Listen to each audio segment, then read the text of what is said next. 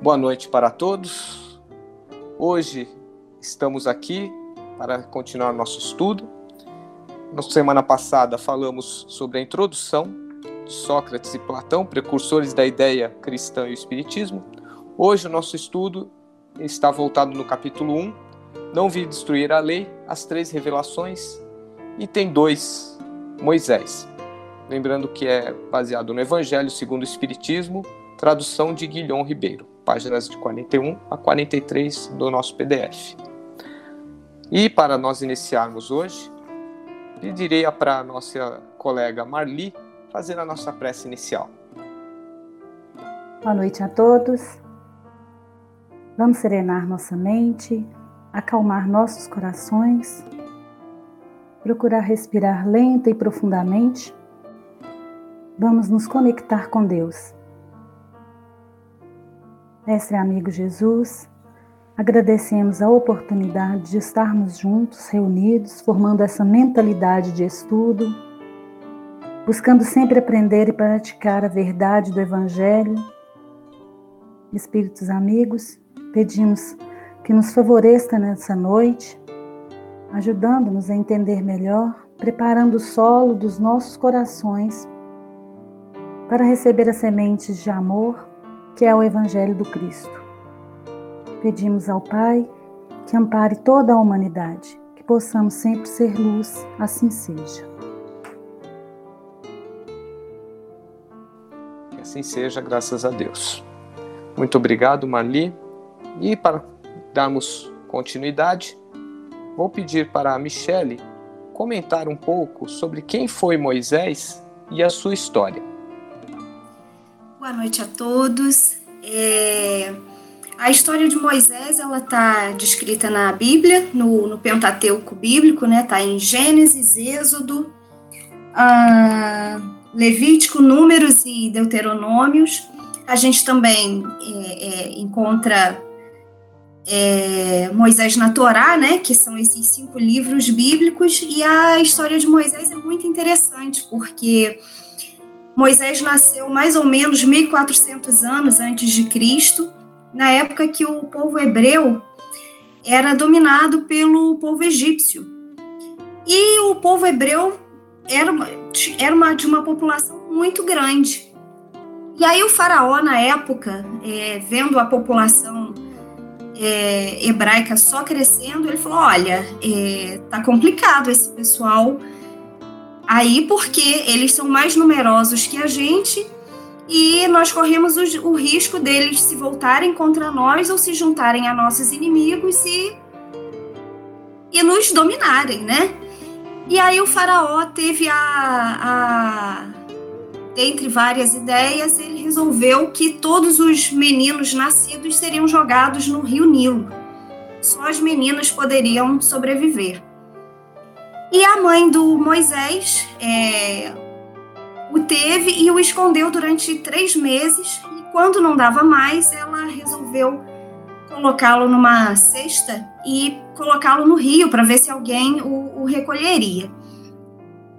E como Moisés era um, um predestinado, a, nada menos do que a princesa, a filha do faraó, achou Moisés e resolveu cuidar dele, né? E enquanto ela, no meio dessa história toda, aí a irmã mais velha do Moisés o acompanhava, né, pelo rio e sugeriu à princesa que fosse achar uma ama de leite. Acaba que o Moisés foi amamentado pela própria mãe. E aí ele cresceu no, no palácio com toda a pompa de um príncipe, com todo o conhecimento né, que, que tinha para a época. E um dia ele andando é, é, pela cidade onde ele morava, ele viu um egípcio maltratando um hebreu. E o sangue falou mais, mais forte e ele acabou matando esse egípcio. Essa história foi parar no, no ouvido do, do faraó, que falou que ele deveria morrer, foi condenado à pena de morte e Moisés saiu do, do Egito, foi para o exílio, ficou lá durante 40 anos pastoreando, casou-se com, com Séfora, teve dois filhos com ela, até que um dia ele recebeu um chamado, né, a mediunidade dele aflorou, e ele viu, né, na, na Bíblia diz que ele encontrou Deus, e Deus falou para ele que ele ia libertar o povo hebreu e ia levar o povo para terra prometida, que era Canaã. E aí Moisés foi conversar com, com o faraó, que se negou a libertar o povo. E aí Moisés, né, é, é, tentou convencê-lo, mas, mas não deu certo. E aí Moisés começou a mostrar para ele a mediunidade, né? Na época não era usada essa palavra. E aí vieram as dez pragas do Egito. E teve de tudo. Né? Teve o, o, rio Nilo se transformando num, num mar de sangue, que a ciência até explica alguns fenômenos, a chuva de granizo, chuva de gafanhoto, até que todos os meninos, os primogênitos, morreram. Aí o, o faraó é, se deu por vencido, falou: olha, ok, o povo hebreu está liberto. E aí Moisés começou a tirar o, o, os hebreus do Egito em rumo à terra prometida, mas o faraó desistiu da, da, da ideia, né? Porque como que ele ia continuar sem escravos lá? E aí é, mandou soldados atrás do, do povo hebreu, quando acontece a, a história famosa do Mar Vermelho se abrir e os hebreus passarem por esse pelo caminho, né, e irem é, para o deserto. Uh, foi um período muito difícil no, no, deserto, né? Foram 40 anos. Moisés sofreu muito nesse período para domar aquele povo que era muito indisciplinado, uma cultura muito rudimentar mas é, ele tinha o apoio da espiritualidade e, e por vários momentos ele ia para o monte orar, e foi numa dessas idas no monte que ele recebeu os dez mandamentos. Além de, de outras leis né, que, ele, que ele acabou criando ali para conseguir uh, domar a população. Uh, Moisés viveu, segundo a Bíblia, 120 anos. A gente não pode levar em consideração esse tempo, porque o calendário era diferente, mas ele morreu antes de chegar na Terra Prometida. Então, esse é um resuminho aí do, do que foi Moisés. Né? Não dá, não dá para falar sobre a, o, o, decálogo dele, senão eu vou roubar o tempo de, de outro amigo. Mas, resumindo a história do Moisés, é isso. Muito obrigado, Michele, pelo excelente resumo que você fez da vida de Moisés. Se nós fôssemos, tivéssemos tempo, nós ficaríamos aqui por meses falando sobre Moisés. E para continuar, é, nós vamos agora fazer a nossa próxima pergunta. Quais as duas partes da lei mosaica? E aí eu peço para o nosso companheiro Ney fazer a resposta. Inicialmente, vamos falar um pouco sobre Allan Kardec, da revista que ele publicou do livro O Evangelho segundo o Espiritismo, em 1864, que traz muitas explicações de vários preceitos morais de, deixados pelo Cristo em concordância com o Espiritismo. O primeiro capítulo, Eu Não Vim Destruir a Lei, parte 1, as três revelações de Moisés, Cristo e o Espiritismo, e tem como objetivo é compreender que os ensinamentos de Jesus não contrariam as leis naturais ou divinas. Aí Kardec começa o seu estudo por Moisés. O codificador da doutrina espírita esclarece que há duas partes bem distintas em suas leis: a lei de Deus e a lei civil ou disciplinar. As as duas partes distintas da lei mosaica, a lei de Deus, promulgada sobre o Monte Sinai, e a lei civil ou disciplinar, estabelecida por Moisés, uma é invariável e a outra é apropriada aos costumes e, e ao caráter do povo que se modifica com o tempo. Já as leis de Deus está formulada nos dez mandamentos. Essa é a lei, essa é a lei de todos os tempos e de todos os países e tem por isso mesmo um caráter divino. Todas as demais são leis estabelecidas por Moisés, obrigado a manter pelo temor um povo naturalmente turbulento, indisciplinado no qual não tinha no qual tinha de combater os abusos arraigados e preconceitos adquiridos durante a servidão no Egito. Para dar autoridade às leis, ele teve que lhes atribuir uma origem divina, como fizeram todos os legisladores dos povos, dos povos primitivos. O caráter essencial da revelação divina é o da eterna verdade. O Decálogo tem todos os caracteres de sua origem divina, permanecendo pelos milênios, com base da justiça em todo o mundo. Moisés e Jesus foram dois grandes reveladores que mudaram a face do mundo.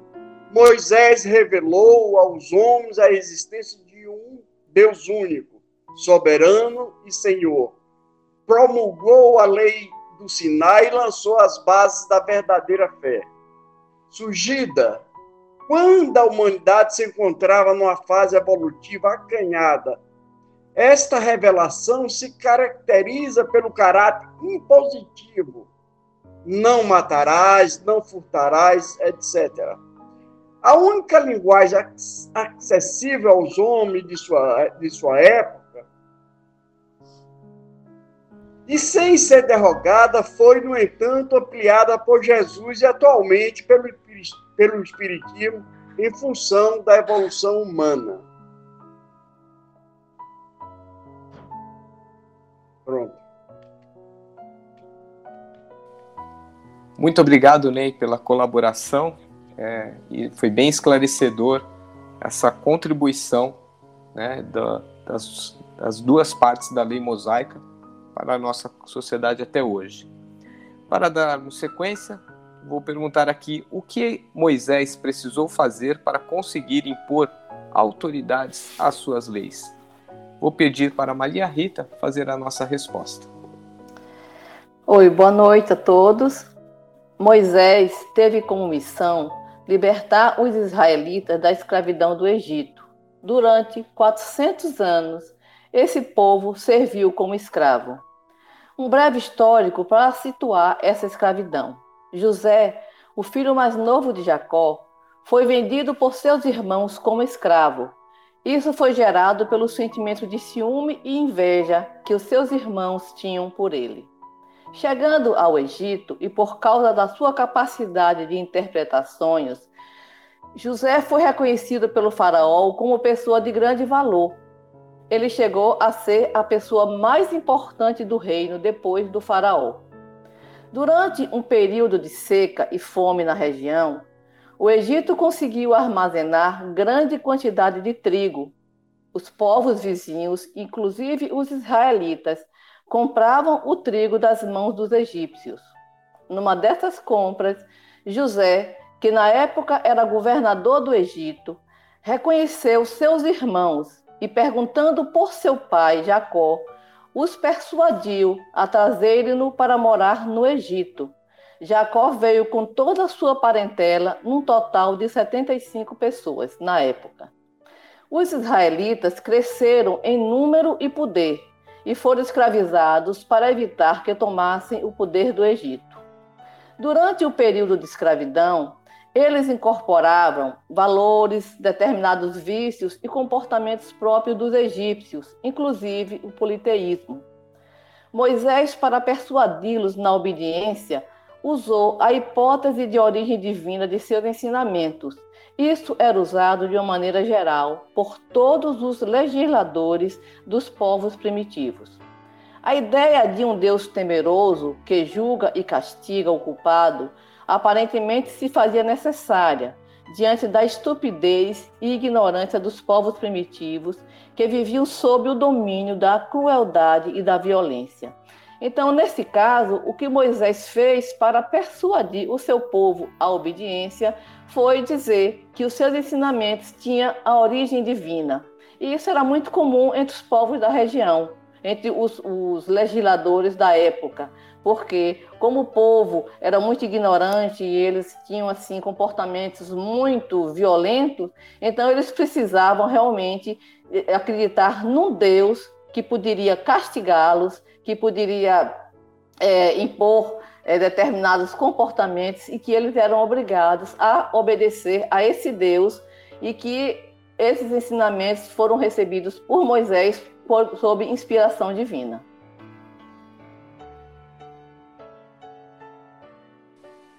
Muito obrigado, Rita, pela sua colaboração muito esclarecedora e edificante para nós. Para, para continuarmos, o que podemos entender pela seguinte máxima: Deus não se engana, os homens é que são obrigados a modificar suas leis por imperfeitas. As de Deus são, as, são perfeitas. Para responder isso, vou pedir para Marli fazer os complementos. É, eu, boa noite a todos, né? Eu até é, começo aqui falando que eu não chamaria as leis humanas de imperfeitas. Acho que são apenas dinâmicas, né? São as leis humanas que servem para regular as, relações sociais. E como a sociedade está em constante evolução, com, com considerado dinamismo, as leis são mudadas para melhorar e se adequar e poder surtir um esperado efeito pacificador. A lei dos homens muda de acordo com o tempo e o local o que é permitido aqui no Brasil não necessariamente vai ser permitido em outros países, né? É, o que antes também não era lei pode passar a ser. Vou citar aqui o exemplo do cinto de segurança. Cinto de segurança não era, né? Tem um certo tempo. Então é um exemplo simples só para ilustrar mesmo essa questão. Hoje já é lei, né? O, no livro dos Espíritos, ele, é, ele, ele, é, o livro dos Espíritos é dividido em quatro partes. A terceira parte é total e dedicada às leis morais, ou às leis que, que a gente pode chamar de naturais ou divinas. Na questão 614, é que eu achei assim, mais esclarecedora, né, para falar sobre o que, o que entende-se por lei natural. É a lei, a lei natural é a lei de Deus. Ela é a única e verdadeira para a felicidade do homem. Indica-lhe o que deve fazer ou deixar de fazer, e ele só é infeliz quando dela se afasta eu vejo como um sistema de gerenciamento perfeito, né, que ela trabalha constantemente na, a favor do progresso do universo, tanto nas questões é, materiais como questões morais. Então, cada lei moral, o que a gente fala lei natural, moral, divina, ela tem um foco, né, e nos leva à perfeição moral. E aí a gente tem, são dez leis, né, lei de adoração, que é um sentimento inato no homem na existência de Deus, a lei do trabalho, que é onde considera toda ocupação útil é trabalho e serve especialmente como um meio de aperfeiçoar a inteligência. A lei da reprodução, ela é, então vamos considerar a encarnação, ela é necessária pra, pra, pra, por ser educativa né, e amadurecer a alma. A lei de conservação, então ela gera um instinto de preservação da vida, necessário aperfeiçoamento do ser a lei de destruição. Então, nós temos que discriminar, ter uma diferença entre destruição necessária e a abusiva. A lei da sociedade, o homem não possui todas as faculdades, né? É nesse que precisa do contato com os outros homens, estimulando o relacionamento entre a sociedade. É, a lei do progresso, o homem é perfectível e traz em si o germe do seu melhoramento.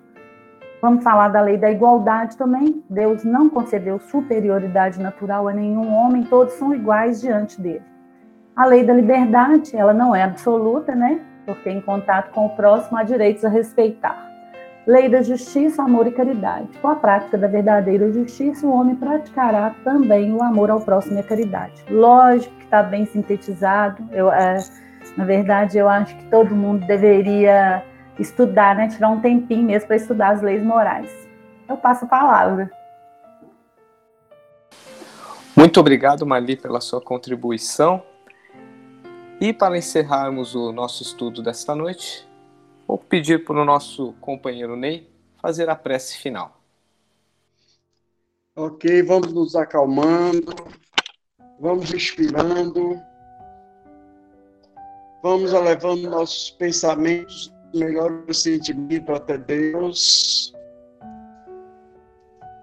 para que Ele possa nos acolher com suas energias de bondade, de amor. Vamos agradecer a Deus por todas as graças que Ele nos deu nessa noite. E que possam os espíritos superiores nos amparar cada vez mais no nosso estudo, abrindo nosso entendimento, nossa consciência, para que possamos internalizar e colocar em prática tudo que foi dito hoje, Senhor. Obrigado, Mestre Jesus, pelos teus mensageiros de luz que enviaste para nos auxiliar, nos orientar. Obrigado, Senhor Jesus, por nos ensinado que através da prece que recebemos todos os alimentos necessários para nosso espiritual. Mestre Jesus, queremos também, através do Senhor, chegar ao Pai, pelo único caminho que é o seu. A todos os irmãos de luz e guias e protetores, ampara a humanidade, ampara a todos nós e nos dê uma noite de sono reconfortante, e que amanhã possamos, Pai, dar continuidade a todas as nossas atividades com muita saúde, com muitas bênçãos. Que assim seja. Que assim seja. Assim e seja. para todos uma boa noite. Até a próxima semana para um novo estudo. Boa noite. Boa noite. Boa noite. Boa noite. Boa noite.